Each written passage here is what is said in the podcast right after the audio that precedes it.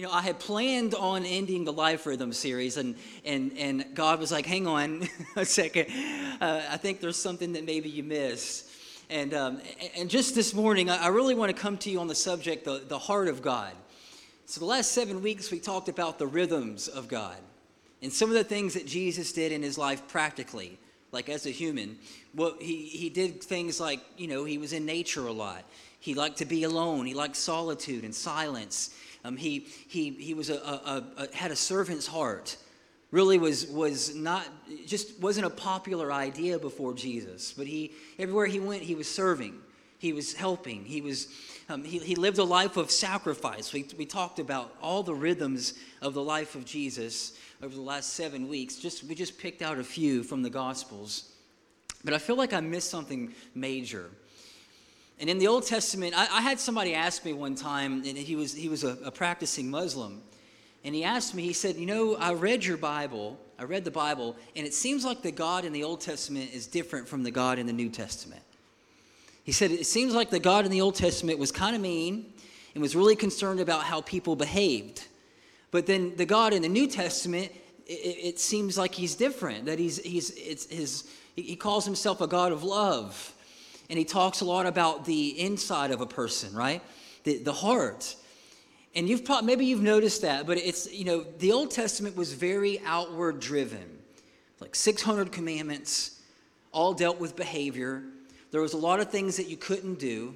There was a lot of, you know, there was, it was so strict. There were certain garments you couldn't wear because they were made of two different materials. Like down to the dietary um, habits of the Israelites. God was specific about what they could eat, what they couldn't eat. So, a lot of rules, a lot of laws. And then in the New Testament, Jesus kind of wraps it all up and he says, well, you know, he didn't really focus on the outside, he focused on the inside. He said things like, it's not what, you know, it's not what goes in a person that defiles them, it's what comes out of their heart. And Jesus talks so much about the heart, about the hidden part of a person's life. And probably the verse that sums it up the best is Proverbs 4, verse 23. Now, Proverbs is full of wisdom about the heart. But this verse I love the most, and it talks about keeping or guarding your heart with all diligence. Why? Because from it flows the spring of life. One version says everything that you do comes from your heart. And so the Old Testament focused on changing behavior because they thought if we could change the behavior, we could change the person. But that Jesus came along and said, you know, you can change the behavior and still have a rotten heart. Because the Pharisees did everything right and they kept the law and they were perfect on the outside, but he said, on the inside, you're full of dead men's bones. Your heart hasn't changed. Your behavior changed, but you're still mean as a snake. Come on, somebody, right? You know, and and so he flips it around and he focuses on the heart. The heart is talked about more in the Bible than giving, worship, behavior modification. The heart is a central theme in the Bible. And when Proverbs says to guard it, it doesn't mean to keep people out of it. It means to be very particular about what you let in. That when the enemy attacks your life, he, he, his arrows are shot at your heart. When you go through something in life, when it's tough and it's you can go through something and be years on the other side of it, but it still affects you on the inside. You're still kind of carrying around in your heart.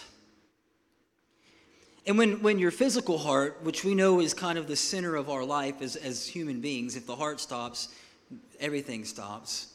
But when there's something wrong with the heart, it shows up in other places. Like if you've, if you've ever, you know, it, will it'll, your hands will tingle, your, your, your eyes will be blurred. It'll, you, you may be, you know, short, shortness of breath, or, you know, oftentimes when someone has a, something wrong with their heart, it's not their chest that hurts. It shows up in other locations. And I think it's the same way spiritually. That a lot of times we'll treat symptoms and we'll try to change what's wrong with our life, but really what's wrong is it's something deep down inside of us that's causing these things to show up in our life spiritually. And so, what I want you to hear this morning is, is, is, the heart is the central theme. The heart is who you are. When so somebody asks, well, what does the heart mean in the Bible? It means you. It's the seat of your desire, it's the seat of your emotions, your passions. Everything is wrapped up in the heart. These are not in your notes, but this is how important the heart is. This is how much the Bible talks about the heart. In Deuteronomy 6, verse 5, which became, became the great commandment that Jesus gave us, that it, it talks about loving God with all of our heart. When David was anointed as king, maybe you remember that story, 1 Samuel chapter 16, that, that everybody was looking at the outside of, of his brothers but, but God says this through the prophet Samuel. He, he says, You know, you're looking at the outside, but God looks at the, the heart because that's really who you are. It's, it's your heart. Your money's connected to your heart. Luke 12, verse 34 where your treasure is, your heart will be. And so your money, and Jesus connects your heart with money. Your trust muscle, how you trust people, how you trust God. Proverbs 3, verse 5 trust in the Lord with all of your and don't lean to your own understanding. Sometimes your mind will fool you, your heart will guide you. God's promises are stored in the heart. If you struggle with anxiety and you can't turn off those thoughts in your mind, Psalm 119, verse 11 says, I've treasured your word in my heart. And I could go on and on and on and on, but the heart, everything we do, flows from the heart.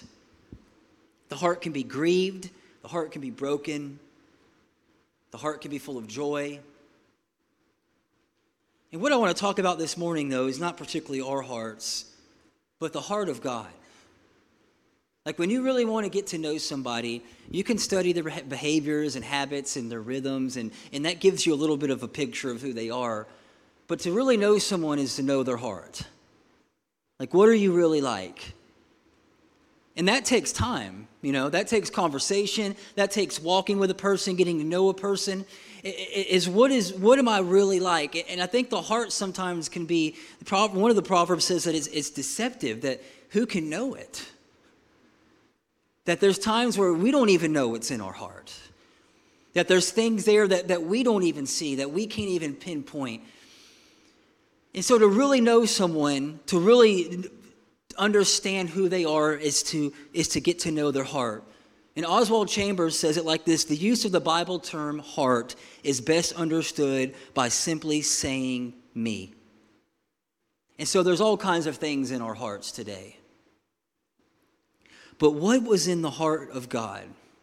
What is his heart like? We've talked about what he likes and what he doesn't like.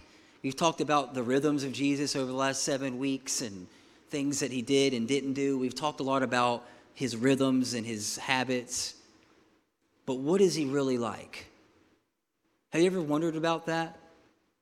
A couple of weeks ago, it was um, lightning really bad out here. And um, I was, it was just a thunderstorm, and I'm with, I was with my son and it's like lightning really hard. And so I, I got struck by lightning a couple years ago. I don't think I ever said anything, but if you, I didn't like not directly. I was like walking into the door and it struck the house, and I had the my key fob in my hand of my car. It blew it up in my hand, knocked me back, knocked me on my you know rump. I'll just say that. like it just knocked me back. I was on the ground, and and, and uh, my son and wife were in the truck, so I was like going in to open the door. Lightning storm. Anyways, if you get struck once, apparently you're like ten times more likely to get struck again. So I'm super careful when it starts to lightning. You know, when it, when lightning is happening, I used to surf when it was lightning, not anymore. But then my family's like, when it starts lightning, they're like, you go in the other room. because we don't want you if you get struck, you know. But my six year old son said this. It was lightning and it, and it wouldn't stop. And he said, Man, somebody must be doing something bad and, and God is trying to get their attention. I said, Whoa. At six years old, he equates lightning, thunder, scary, fear, judgment with God. So I had a, we had a conversation there. I was like, no, son, I don't, I don't think God is, I don't think he's getting back at anybody, you know. But sometimes without saying it, we carry around this image of God like he's sitting up there like with lightning bolts, just waiting on you to mess up. you know what I was saying? Just waiting for the moment where he could, you know, throw down correction. And we do that. If something bad happens in our life, we immediately ask, What did I do to deserve this? But what is the heart, what was the heart of Jesus like? And I'm embarrassed to admit this, but we read the same verse for the last seven weeks, and I didn't catch this in our theme verse. There's only one time that I can find in the whole Bible where God tells us what his heart is like. And we read the verse every week, and I didn't catch it. I'm going to read it again. Our theme verse from this series, Matthew 11 Come to me, all you who are weary and burdened, and I'm going to give you rest. Take my yoke upon you and learn from me. Why? Because I'm gentle and I'm humble in heart. Jesus tells us what his heart is like. And if you do this, you'll find rest for your souls. For my yoke is easy and my burden is light. And I'm embarrassed to admit that, y'all. I didn't catch that till this week and I felt like I was supposed to talk about the heart of God. And when I think about the heart of God, gentle and humble did not come to my mind.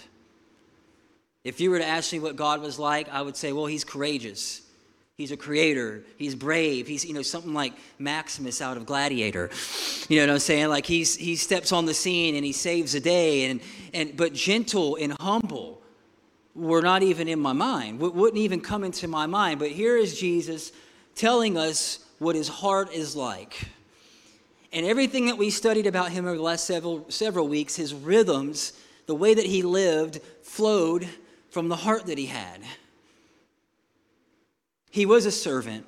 He was separated. He sacrificed a lot for others. He loved solitude and silence. Why? Because his heart was pure. That the life of Jesus flowed from a heart of gentleness and humility. I love that. Now, those are two words that I don't know if I would. I don't know if I would put those at the top of the list of a leader that I wanted to follow. But let's unpack that for a moment. What does that mean that his heart is he's gentle and he's humble? The first word I want to look at is, is, is gentle. And I think what he's saying there, and what I believe to be true about the God that we serve, is he's the most approachable person that's ever lived. He understands. When you really get in a bind and you really get in a place where you don't know how to get out of and you start sharing your story with people, I have a tendency to say, you just wouldn't understand. You don't understand what I'm facing right now. You're not in my shoes. You wouldn't understand. You haven't had this happen to you, right? It, I think it's one of those lies of the enemy that he tries to put in our mind that only you are facing what you're going through and nobody else knows what you're going through and nobody else but but but jesus is saying i'm gentle. It means i'm the most i'm the most welcoming person that's ever lived. And i can sit with you through your struggle because i know your struggle. Gentle. He wasn't divisive. He didn't have any triggers. I got some triggers I, there's some things you can say to me that I will get mad.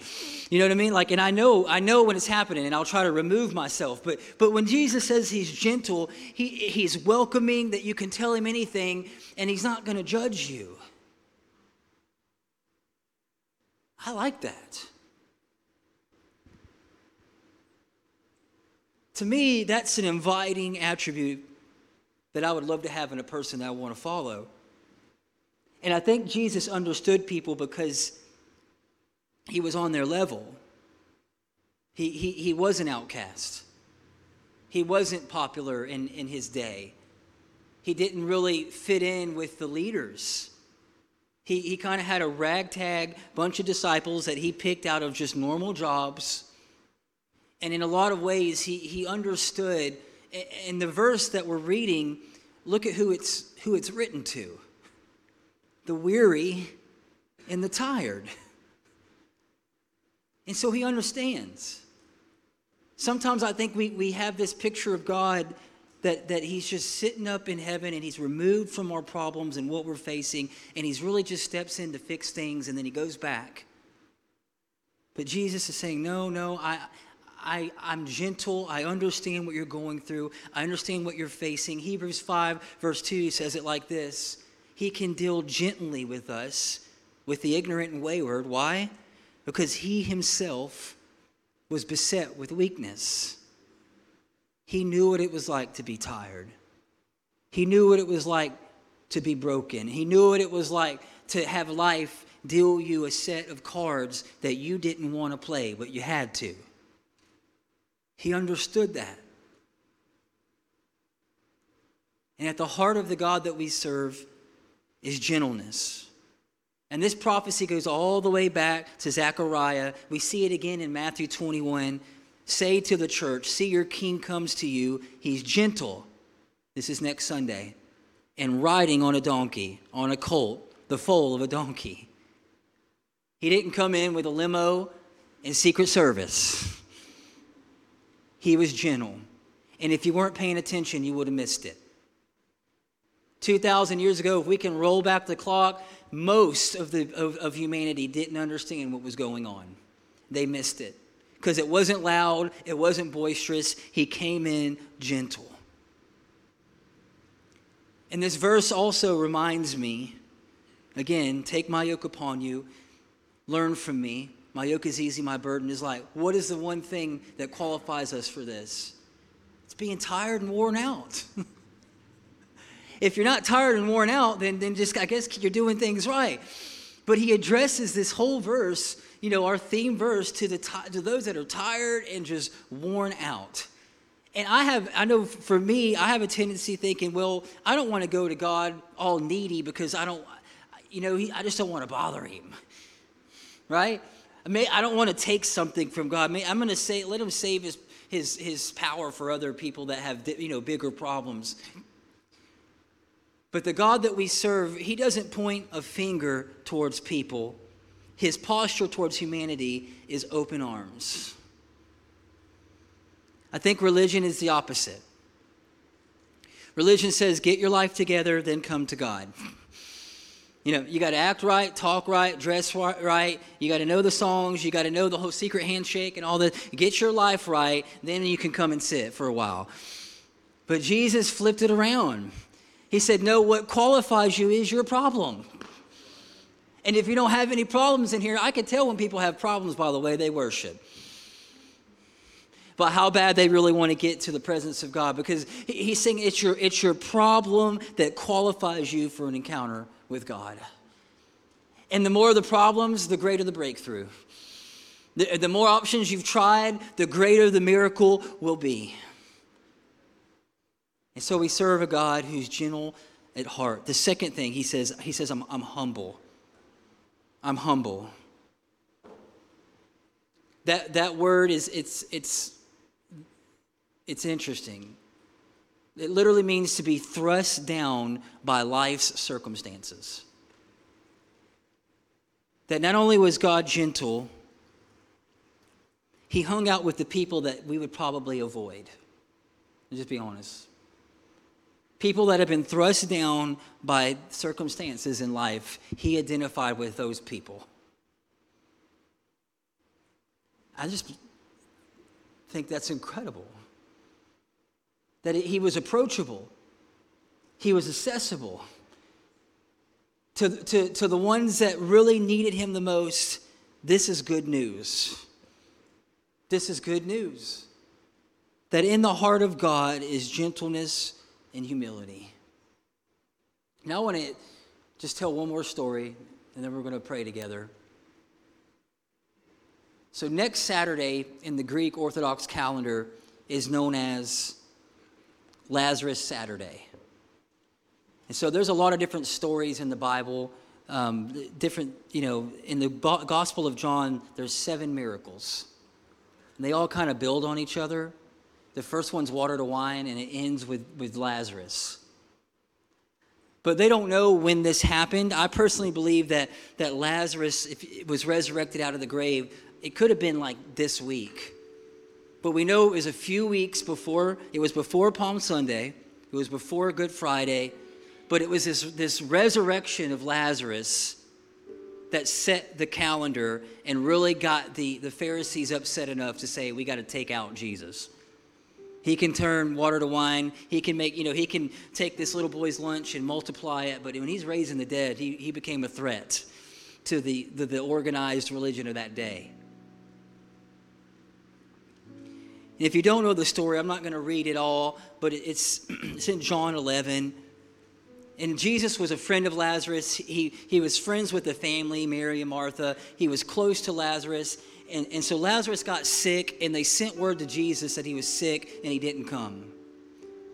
So Lazarus went from sick to sicker, still no Jesus. Lazarus ends up dying. Jesus doesn't show up. He didn't show up to the hospital. They ended up having the service for Lazarus. Jesus didn't show up to the graveside. Jesus didn't show up for the funeral. Four days later, after Lazarus had passed, Jesus shows up. And by that time, it, it was really bad.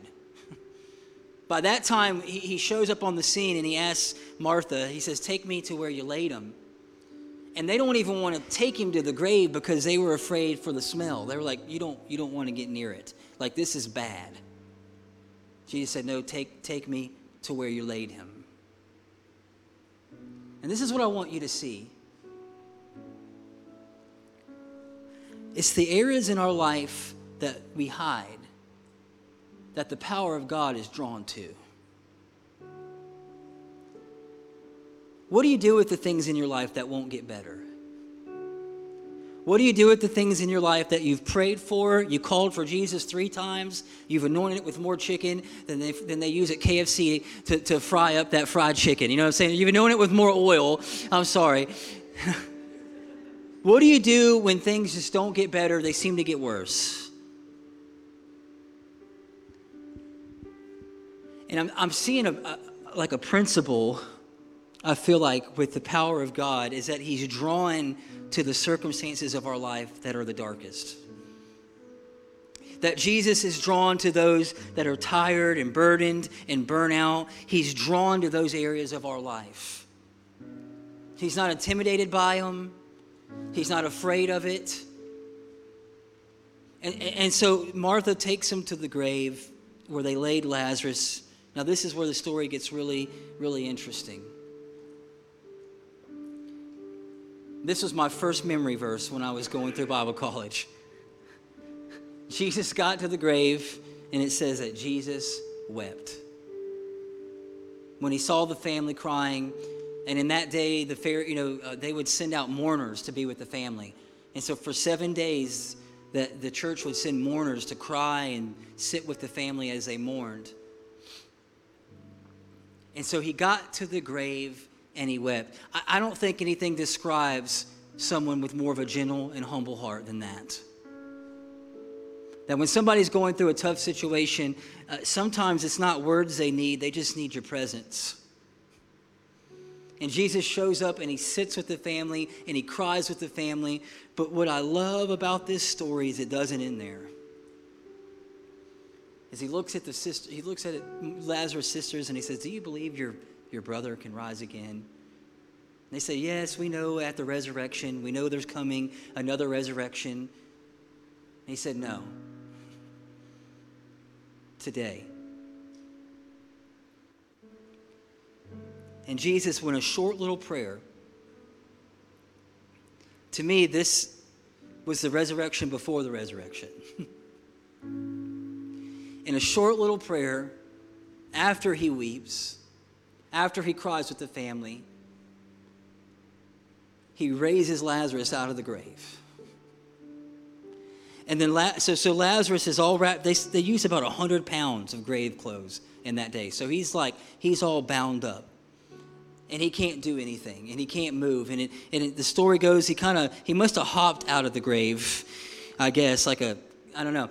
And, and, and, and instead of, instead of just, you know, the, the, the, grave clothes falling off of Lazarus, he has the disciples get around him and, and, and start you know, unraveling Lazarus' life so that he can move again. I know we celebrate Easter once a year and we really think about the resurrection and it's on our minds a lot. But I want to ask you this question before we pray. Is there anything in your life that you've given up on ever getting better? Because I know Lazarus was a story that happened a couple thousand years ago, but I think this story of Lazarus happens today.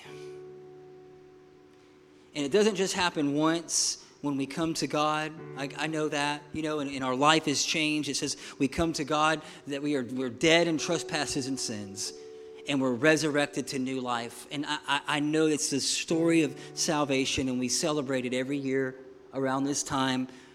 But are there some other things in your life that maybe you've, you've given up on? Could be a relationship. It could be ever, it could be a marriage. Could be a dream. And what I love about this story is that Jesus shows up and he's man enough to weep with the family but he's also God enough to resurrect Lazarus. And I want you just to do this for a moment. Just bow your head and close your eyes.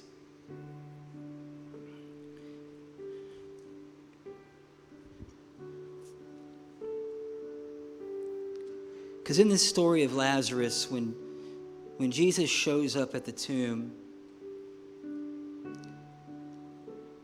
Martha had to lead him to the entrance. And so, in a lot of ways, it's an invitation saying, you know, God, I want, I want to invite you into these dark areas of my life, the places where I've, I've maybe given up on them ever getting better.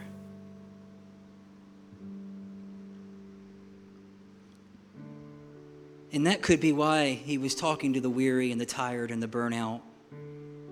Because the weary and the tired and the burnout usually don't have any options and they feel like, well, what I've been trying is not working.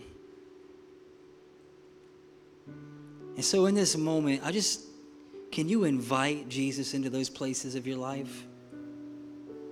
Maybe it's an addiction that you can't seem to kick and it just keeps coming back and it coming back and coming back. Maybe it's something that happened a long time ago and it just keeps it's still there. It's still in your heart. It's still affecting you. It's still affecting your life. It's still affecting how you live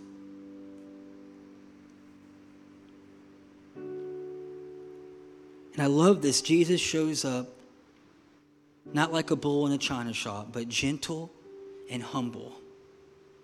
And he has the answers. And so, Lord, that this morning we invite you into those places of our lives that maybe we've just given up on them ever getting better. Lord, we want the resurrection power to be real inside of our hearts, and inside of our lives, in every single area, in every single category. Lord, we just invite you into these places of our heart that nobody may see, that may be secret, and, and, and nobody knows is there. But God, we just thank you so much. It's in Jesus' name we pray. Everybody said, Amen.